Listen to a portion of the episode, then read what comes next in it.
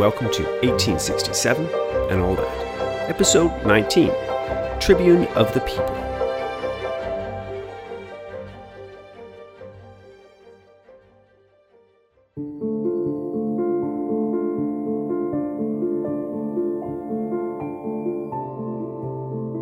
Colonel John Winslow looked out over the lines of Acadian men in the churchyard and sighed. Winslow didn't take any joy in what he was about to do, but he would do it regardless.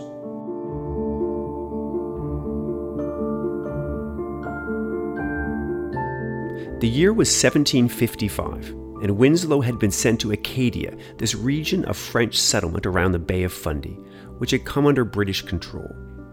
No one was happy with the situation. The Acadian settlers in the area largely wanted to be left alone to till their fertile farms as they had done for generations.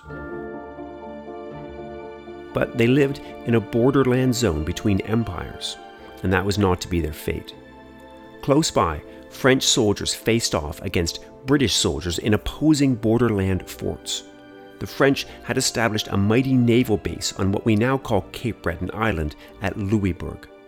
The British had themselves decided in 1749 to establish their own major naval base on a wonderful natural deep sea harbor at a place they called Halifax. The local indigenous peoples, the Micmac especially, more closely allied to the Acadians, tried to repulse the British, and a brutal war of retaliation broke out. And then, in 1755, as tensions mounted between the opposing sides, Winslow was sent amongst the Acadians to solve what the British saw as their Acadian problem. That is, the existence of this large group of French Catholics who lived nominally under British control, but whom the British did not trust. The solution was simple and brutal get rid of the people.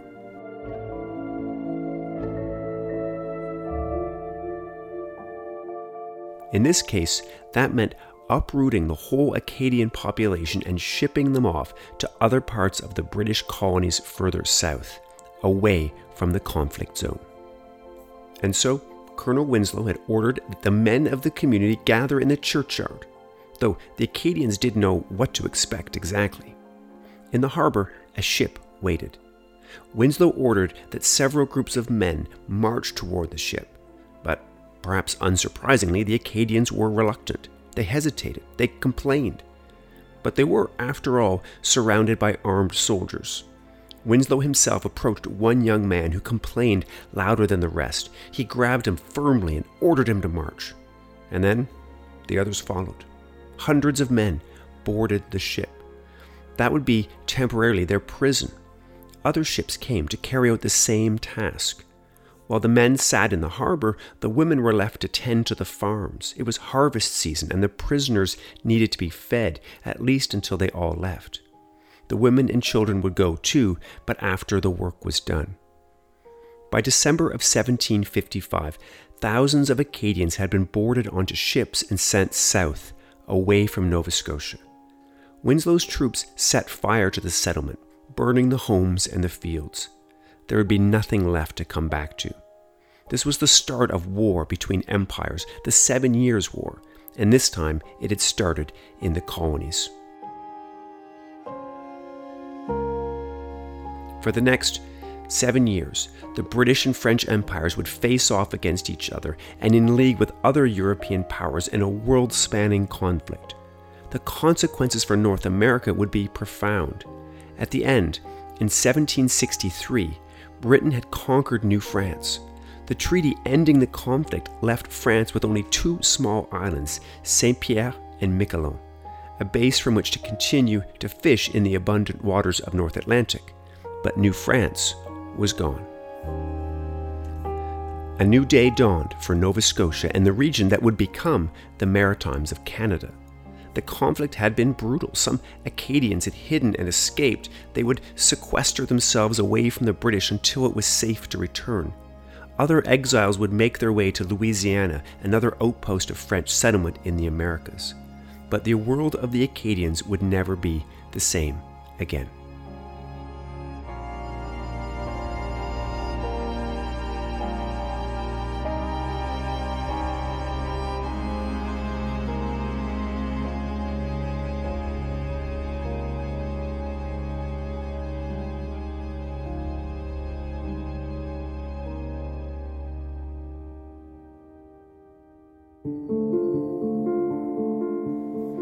Okay, we are changing gears this week and moving to a whole new colony.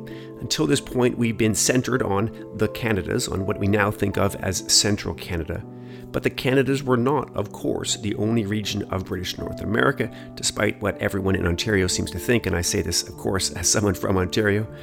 And if we are going to follow up on the story of responsible government any further, we need to go back a bit in time and catch up on one other colony in particular, the colony of Nova Scotia. So that is our focus today Nova Scotia and the Maritime Colonies. What were they? What was their history? And how the heck did it come to be associated with the very similar struggles in the Canadas for responsible government? We started with the Acadians, but we'll move on to some other bits of deeper background context and soon move forward to the fight for reform and to one man in particular, the jovial, well read, passionate man of the people, Joseph Howe. I think you're going to like Joseph Howe. It's absolutely hard not to.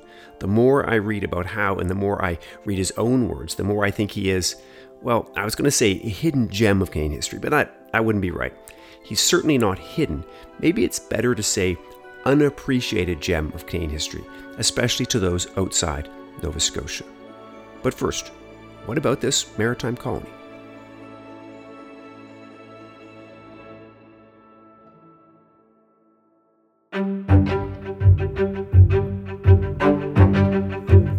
Fall of New France was a new dawn for Britain's northern maritime colony of Nova Scotia.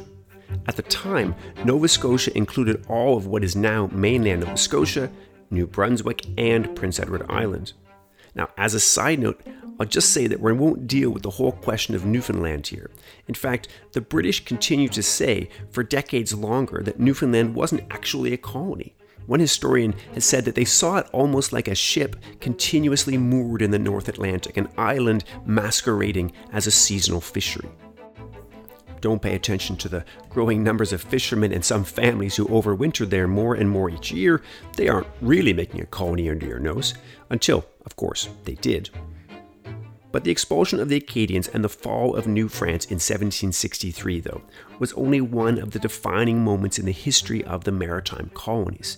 Because, of course, following directly on this momentous event, the residents in Britain's most populous 13 colonies further south began to grow more than a little disaffected with life and especially taxation in the British Empire. There was the Stamp Act crisis in 1765, with Americans upset about taxes on printed materials, and more crises followed.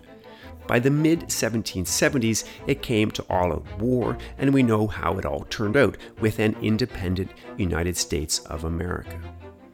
The trick is that Britain did not just have 13 colonies in North America, it also had the large province of Quebec and this colony of Nova Scotia. And by this point, too, Prince Edward Island, or the little island colony of St. John as it then was, had become its own colony, too and for different reasons, the residents of these regions opted not to join their rebellious southern compatriots. The Americans actually invaded Quebec in 1775, laying siege to Quebec City, but the British troops, with the help of some militia, drove them away in 1776. The French in Quebec were largely neutral, supporting neither the British or the Americans. In Nova Scotia, there was probably more local support for the Americans, but the colony was too new and too heavily dependent on Britain and the local British garrisons for rebellious sentiment to take hold. What this meant in practice, of course, is that the American Revolution didn't mean the end of British North America. In the aftermath of revolution, tens of thousands of loyalists, those who had fought for or sided with Britain, fled to the United States as refugees, many coming to what was left of British North America. We already saw how these loyalists flooded into what became Upper Canada, making loyalism such an integral part of that colony's politics. In the case of the Maritimes, thousands of loyalists came there too, and just like in the Canadas, the loyalists transformed the region.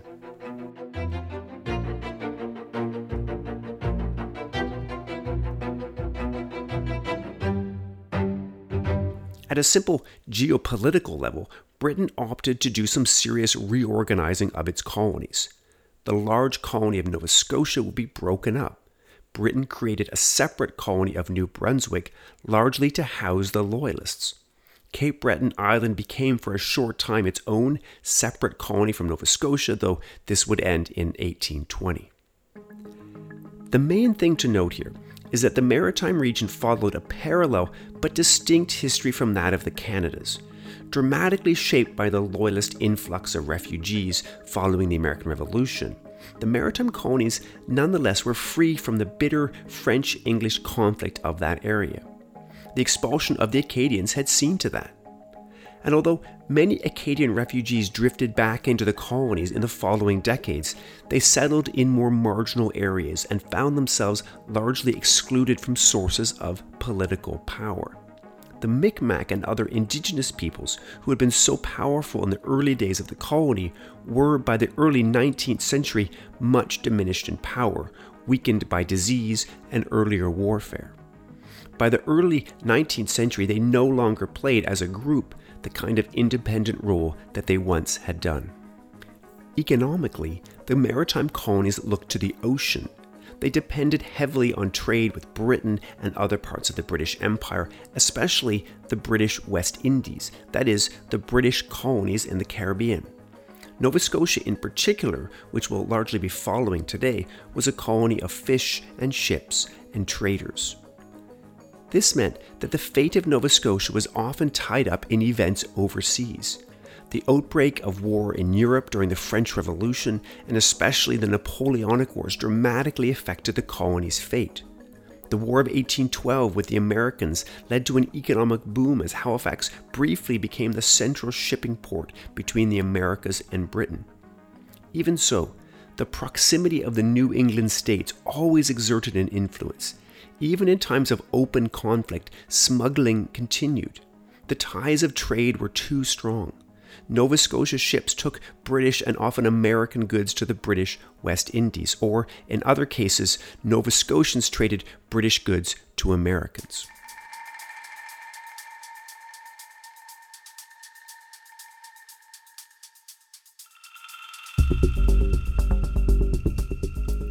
Politics, Nova Scotia partly resembled what we know of the Canadas. There wasn't the same French English tension, but the constitution was quite similar. Nova Scotia had its governor, and there had been, since very early on, an elected legislative assembly. But unlike in the Canadas, Nova Scotia had a hybrid upper chamber that served both as a legislative council and equally an executive council. The two were joined together. The council had 12 members, and by the 1830s, as we'll see, some reformers began to talk of the Council of Twelve in the same bitter tones as reformers in Upper Canada talked about the Family Compact. In Nova Scotia, too, the British attempted, wholly unsuccessfully, to create an established church, and here too, the Church of England failed miserably. Like in the Canadas, the reality of religious diversity put the lie to aspirations of Anglican church dominance. From the outset, Nova Scotia was home to Irish Catholics who came from Newfoundland, and then Highland Scots Catholics. And then there were the large numbers of New Englanders of mostly dissenting Protestant sects. Amongst the New Englanders in the region, a Baptist preacher named Henry Alline enjoyed wide success in establishing that religion. And so, when colonial authorities tried to do things like insist that only Church of England ministers could perform marriages, all they ended up doing was infuriating the local population and creating political divisions.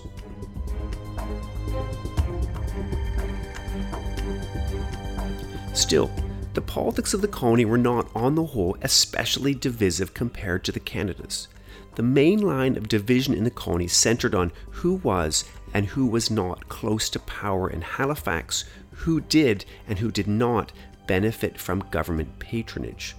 How expensive was the government? How high were its taxes and the fees charged by its officials? These were the issues that generated resentment and critique. The Legislative Assembly enjoyed significant powers in deciding the government's spending, but the issue of patronage and fees rested as elsewhere in British North America, with the governor and the executive, with the Council of Twelve. So, it is not at all surprising that by the 1830s, when reformers elsewhere were angry at exactly these issues about expensive government and cronyism and favoritism, that some reformist politicians in Nova Scotia began to talk angrily about the same topics. And this, finally, brings us to our man of the day. Well, really today and the next two days, the next two episodes, Joseph Howe.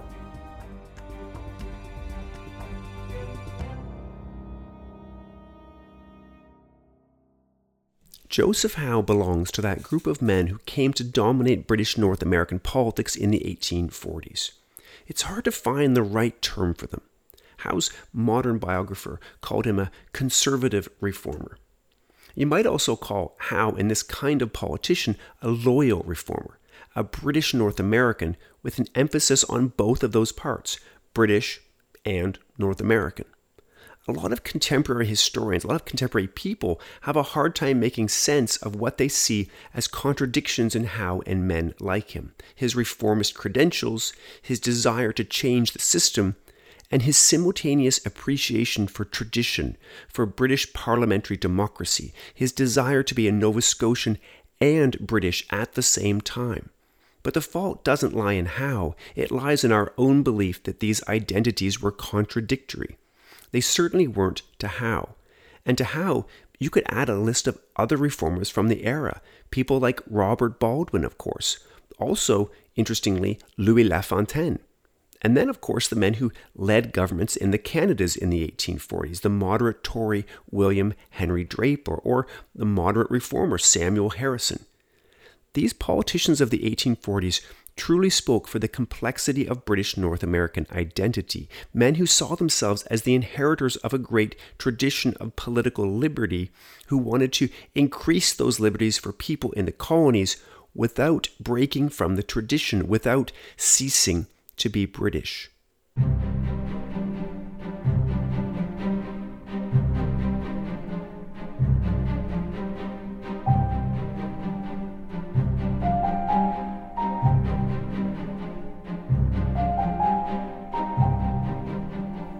Howe came by his loyalism honestly. His father was a British loyalist who had fled Boston in 1776, choosing loyalty over revolution and claiming that when he died, it would be under the British flag. Howe grew up in a literate family that benefited from government patronage. His father was a printer and deputy postmaster in Nova Scotia. Howe was, for all his life, a tremendous reader, ravenously consuming the poets Homer and Dante, Byron and Coleridge, and of course, for a Scot, Robbie Burns. But Howe was a wild young man, too, who enjoyed the pleasures of life, drink, and, of course, the temptations of the opposite sex. Throughout his career, his opponents would claim that he had many illegitimate children, and it's certainly true that he had at least one. The child was probably born in 1824, and a few years later, when Howe eventually married, it says something about Howe, and even more so his bride, Susan Ann McNab, that they took in the child to raise amongst their own children at a time when this would certainly have been seen as scandalous to many. The young Howe wanted to head to sea, to just go to South America. But then his sister died on a sea voyage to Peru, and his father insisted that Howe stay home. Second choice turned out to be not too bad. As a 22 year old, he joined forces with a 19 year old friend and bought a newspaper owned by his step uncle. Within a year, Howe had shown promise and then moved up by taking over the editorship of the rival and much more successful paper, The Nova Scotian and this venture into journalism was the way Howe would truly make his name. It was in editing the Nova Scotian that Howe also came to know the people of his province. Although he grew up in a middle class household, Howe always had the common touch. He enjoyed people, all people. He loved food and conversation. He was bluff and what some might call occasionally crass. He enjoyed a dirty joke and a funny story. As editor of the paper, he started a tradition of taking what he called rambles around the province. He bought a pony and headed out in one direction, stopping in towns along the way, meeting locals, selling subscriptions to his paper, gathering stories. He would dine and drink with whomever he met, and then write up his stories for his paper. He also tried to make money by publishing other books on his press and then selling them on the route too. These included an early history of Nova Scotia by Thomas Chandler Haliburton. Haliburton was a good friend of Howe's and Canada's, or really Nova Scotia's, most successful writer of the 19th century, widely read on both sides of the Atlantic, and the creator of the character Sam Slick. Howe was always out to try to make his newspaper and publishing business stick and was often in desperate need. Partly he went on his rambles to try to collect money from subscribers who hadn't paid up. But the effect of all of these rambles was to make Howe a man of the people, someone who knew his province and all of its people, sometimes literally by name. Our story, though, is mainly about politics, and this was something that increasingly came to dominate Howe's life too. When the assembly was in session, he would spend his days sitting in the gallery, madly scribbling notes on all that was said. There was no such thing as Hansard at this time, no official recording of proceedings. Nova Scotians learned of what was said in the assembly by reading unofficial transcripts created by journalists like Howe. It was a tough job. Howe recorded all of the goings on, then went back to his paper and prepared to set the words in type. This was on top of anything else, any kind of editorial content that he might like to write about what happened. To cover the proceedings of the assembly was an exhausting job. At first, Howe was largely supportive of the whole institution. He was always a kind of Burkean conservative, that is, someone like the great British thinker Edmund Burke, who saw value in traditional institutions whose roots were in the local culture, and insisted that change should come organically from within a society and not be imposed by a group of radicals with wild plans for change. So Burke was the kind of reformer conservative who supported the American Revolution because it sprung out of the just demands of those wanting a kind of British justice for people in a British colony. But he also famously argued against the French Revolution and its totalizing attempts to break with tradition and remake that society. Howe was that kind of half reformer, half conservative? By the early to mid 1830s, just at the time when reformers in Upper and Lower Canada were pushing for reforms to the Constitution and calling out what they saw as the abuses of their own legislative and executive councils, of the Family Compact and the Chateau Clique, Howe found himself increasingly finding fault with the manner of government in Nova Scotia, too. This didn't mean he went as far as Papineau and the Patriotes. In fact, Howe often put himself on the record as disagreeing with those whom he saw as radical reformers. But even so, Howe saw room for improvement.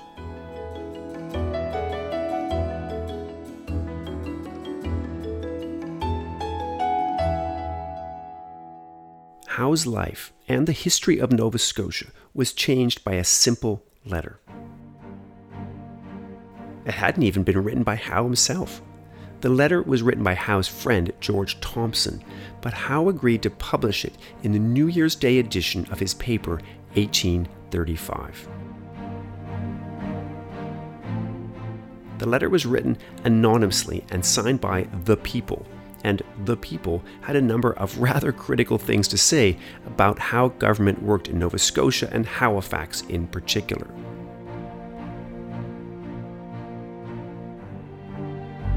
The letter charged that magistrates and police in Halifax were essentially robbing the people by setting exorbitant fines, by mismanaging funds, by taking more money than was necessary. The very people who were supposed to be lawfully overseeing the peace were in fact bilking the public. The January 1st letter was actually the second one from the people that Howe published in the Nova Scotian and it came in the midst of a campaign of criticism about local government in the colony. The main source of criticism in 1834 leading up to 1835 was actually the grand jury. These institutions can seem a little unclear to us now, but essentially in the 1830s, grand juries were made up of leading citizens from across the province and local areas, and they played a role both in matters of justice and governance and in that year, the grand jury was particularly concerned about what some of its members saw as the poor administration of Halifax. The grand jury had, in other words, gone rogue. It had established a special committee to investigate charges of mismanagement, and it was in this context that Howe published the letter by The People.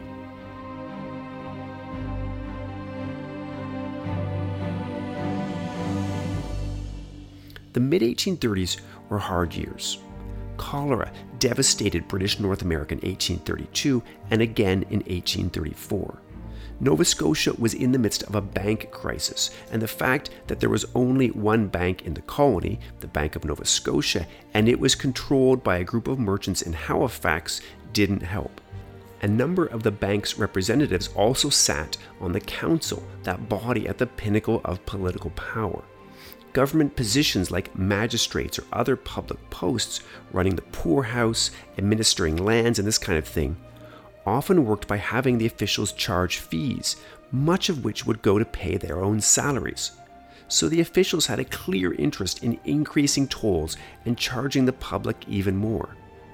Even where the salaries were just paid by the government, it could often seem to reformers like these positions were controlled by a narrow group of people who paid themselves large sums of money in order to enrich their friends. One of Howe's favorite tricks in his paper was to compare the extortionately high salaries in Nova Scotia with the seemingly lower salaries of similar officials in nearby American states. Bad government was expensive government. In other words, it all came down to taxes, unfair taxes, and the control of an unrepresentative elite. It seems to always come down to this.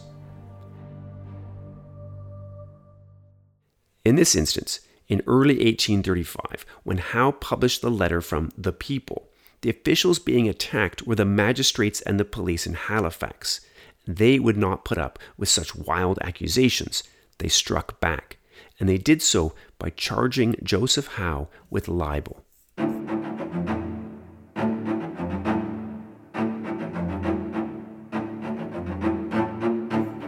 This time, charges of libel against a newspaper editor were a powerful method of shutting down political dissent.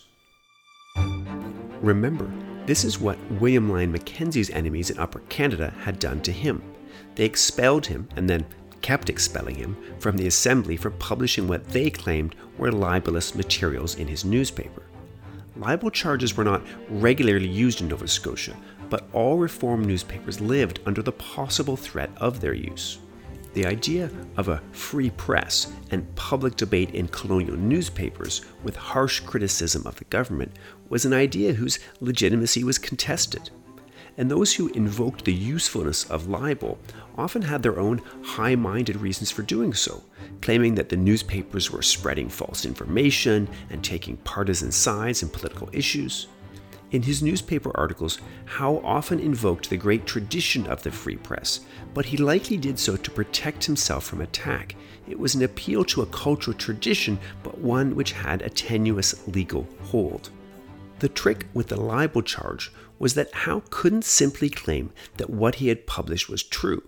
This simply wasn't an allowable defense in criminal libel trials at this time.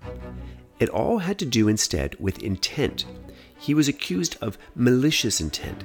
That is, that he published what he did with the intent to harm the reputation of those allegedly libeled. Actually, the exact charge has the delicious flavor of the 19th century about it.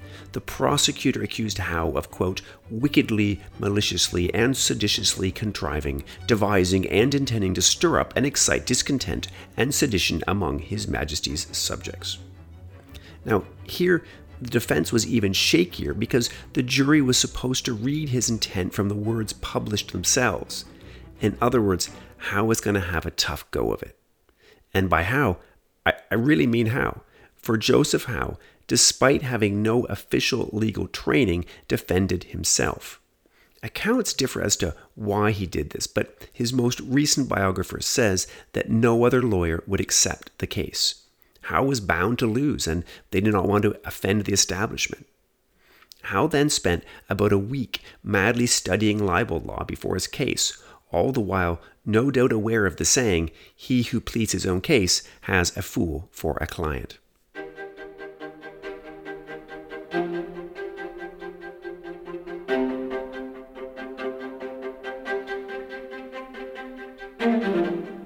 When Joseph Howe entered the courthouse in March 1835, he came into a theater set for political drama. In front of him was the whole bench of justices, representatives of the very people he had accused of corruption. Chief Justice Halliburton presided. In the gallery sat representatives of the big families, those who sat on the council. But all around them sat many other middle class Haligonians who, as he looked upon them, Howe thought looked supportive. And most important of all was the jury, for this would be a trial by jury and the judge could only advise. And these were the common folk of Nova Scotia whom Howe knew so well. His fate lay in their hands. Howe had told himself that he had little hope. He was prepared, if it came to it, to accept the consequences a fine and several months in prison. But events outside the trial gave him some hope the grand jury that had raised all of the issues of corruption had set a committee in motion to investigate the charges. And in the weeks since, the committee had found that many of the corruption claims had merit. Even if it wasn't precisely allowed as a defense, Howe thought it could do him no harm. The Attorney General himself acted for the prosecution, and he simply read aloud the letter that Howe had published and then rested his case. That's how confident he was in the letter of the law concerning libel. Then Joseph Howe stood up and got to work. In all, he spoke for six hours that day, and Howe put the attack back on his accusers. Who should really be on trial, he asked. Who exactly was seditiously undermining His Majesty's government? While Howe had published the letter, he noted, quote, some of their worships were plundering the poor, and others, by their neglect, were tacitly sanctioning petty frauds and grinding exactions. This all had to do, of course, with the claims of the everyday corruption that the letter and Howe accused the various officials of. And Howe went through these accusations in detail. There was the one magistrate who used the stable at the Bridewell or poorhouse as if it were his own. Then another, who was a governor at the poorhouse, regularly provided terrible supplies to the poor, even as he took the wood from the poorhouse's woodhouse for his own use. Another magistrate forced the prisoners in the city jail to make shoes for his family. They were petty and small crimes, people taking advantage of their position to make their own lives easier, and all at the public expense and to a jury composed of regular folk who paid their own way, the accusations must have burned. Who here was acting seditiously? Howe essentially asked. If His Majesty sat upon that bench, Howe suggested, pointing to the justices, he would tell them that he who robs the subject makes war upon the king. He would tell them that they were the rebels. Now, it all made for compelling drama, and Howe was a good storyteller. Early on, the judge made a deal with the crowd, insisting that they could not clap and shout at Howe's many telling points, but he would allow them to laugh. Howe appealed to the jury as good British subjects, as inheritors of a system of political liberties, passed down from generation to generation. Colonials, yes, but fully endowed with all the rights of the freeborn Englishman. Would they allow this prosecution to proceed? Would they not stand up for a free press? Will you, my countrymen, Howe asked, the descendants of these men, warmed by their blood, inheriting their language, and having the principles for which they struggled confined to your care, allow them to be violated in your hands? While I live, Howe declared, Nova Scotia will have the blessing of a free press. Howe had spoken for so long that the court had to be adjourned and meet the next morning.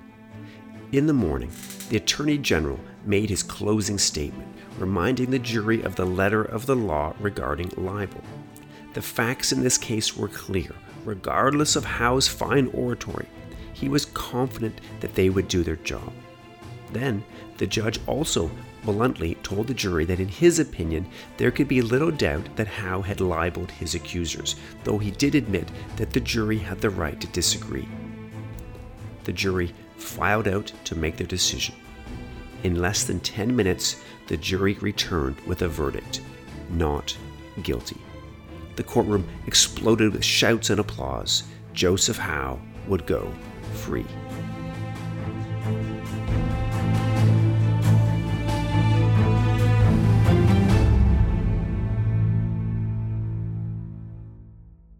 What had just happened? Joseph Howe was under no doubt himself. The press of Nova Scotia is free, he declared. And this clearly was wishful thinking. In fact, it wouldn't be until 1843 that the British government would first introduce a law allowing for truth as a defense in cases of criminal libel. But something surely had changed. For those Howe had insulted, whom he had accused of corruption, the change was clear. They would definitely be at the mercy of editors, of newspapers, and public opinion. Six officials, including four magistrates, immediately resigned their position, saying they would not hold public office if this kind of thing would be allowed. Then, when the council and governor offered positions to others, a number of those offered the positions refused them on principle. The main change, though, came with Joseph Howe himself. Certainly, you couldn't have said Howe was unknown before this. He had been growing his reputation as an editor and a writer. But after the libel trial of 1835, Joseph Howe achieved a new prominence. He was a curious figure, if a common one in this era, a conservative reformer. And he wasn't yet done with reforming Nova Scotia's political culture.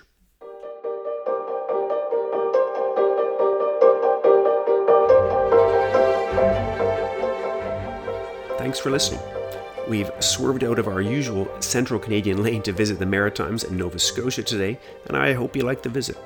I have to say that Joseph Howe just might be my favorite Canadian historical figure.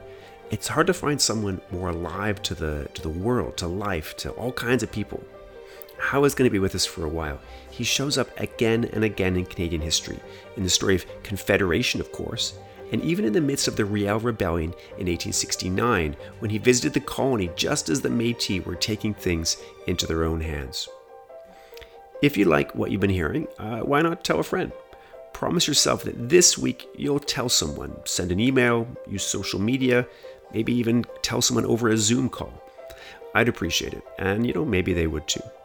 And thanks for the reviews some of you have left on iTunes and other places about the podcast. It really does mean a lot to me to get uh, this nice feedback, and it helps others find the podcast. So if you'd like to leave a five star review and you haven't already, then please consider doing so. Next week, we are back in Nova Scotia. Today was a bit of a hodgepodge, catching up on the history of the Maritimes and Nova Scotia in particular. But next week, we're back with Joseph Howe and the growth of a reform movement in Nova Scotia in the 1830s and 1840s. There are a number of parallels with the Canadas. We'll see Lord John Russell and Lord Durham. We'll get on to debates about responsible government. But we'll see how all of this played out in Nova Scotia. And there's even going to be an appearance from our old friend Charles Thomson, Lord Sydenham, before he fell off the horse, of course. As usual, 1867 and all that is created, written, and narrated by me, Christopher Dummitt, and the sound engineering is by Rob Viscardis at Paradigm Productions. Thanks to the generous support of Trent Online at Trent University. Until next time, remember, there's a lot of all that to 1867 and all that.